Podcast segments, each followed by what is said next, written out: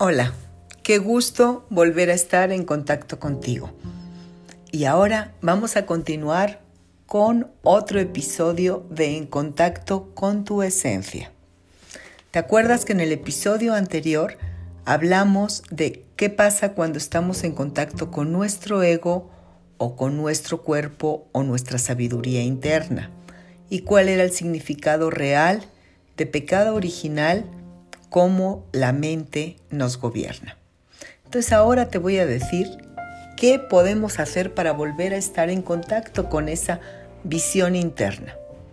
Fíjate bien, cuando dejamos de saber quiénes somos y lo que queremos y nos gusta, entonces empezamos a descubrir realmente lo que nos hace felices, lo que nos hace bien y no es eso que se supone tienes que disfrutar o que disfrutas en el momento.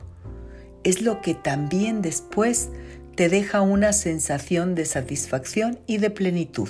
O sea, la diferencia entre el placer del momento, por ejemplo, sentarnos a ver una película o unas series, y al dejar de hacerlo, ¿qué te ha dejado eso?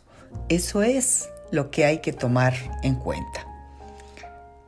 También en las actividades rutinarias es importante mantenerte en estado de alerta y toma de conciencia de la quietud despierta y consciente que sirva de telón de fondo a la actividad. O sea, estar muy alerta, muy presente de lo que aparece en tu mente, de las sensaciones que hay en tu cuerpo, estés haciendo lo que estés haciendo. Todo lo que se hace en estado de alerta se convierte en fuente de gozo.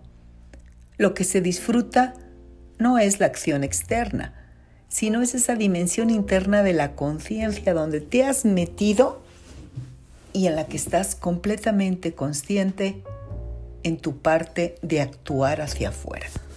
Eso es lo más valioso.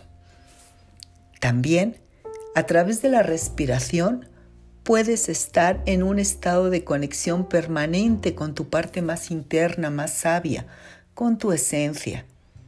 Lo puedes sentir en todo momento y te voy a dejar en el siguiente podcast un ejercicio para que lo puedas hacer. Concentrarte en lo que estás haciendo y sentir el cuerpo interior, las sensaciones, el hormigueo, cualquier cosa que pase en ella al mismo tiempo.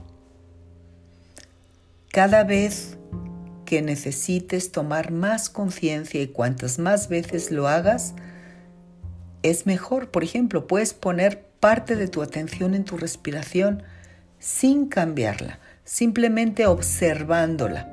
Y la otra parte, tu atención en lo que estés haciendo o con quién estés haciendo. Esto es tan valioso que va a dar otra dimensión completamente diferente a tu vida. Toma conciencia de tu respiración tantas veces como te sea posible, cada vez que recuerdes hacerlo. Dice Eckhart Tolle que si lo haces durante un año, será un medio de transformación el más poderoso que hay, mucho más que asistir a millones de cursos. Y cuando sentimos estrés es cuando el deseo de llegar a la meta es más grande el deseo de hacer lo que estamos haciendo en este momento. Y para recordarte, cuidado con lo que metes y mantienes en tu cuerpo. Alimentos que te dan vida, alimentos que te quitan vida, actividades y hábitos que te dan vida o actividades y hábitos que te dejan con la inercia, con la pasividad y que te quitan vida. Estate muy, muy atenta y procura tomar todo lo que te da vida, también referente a las personas, las conversaciones, las lecturas que tengas. Hasta aquí concluimos este episodio y nos vemos en el siguiente, donde te voy a dejar, te voy a dar una relajación muy, muy poderosa. Hasta luego.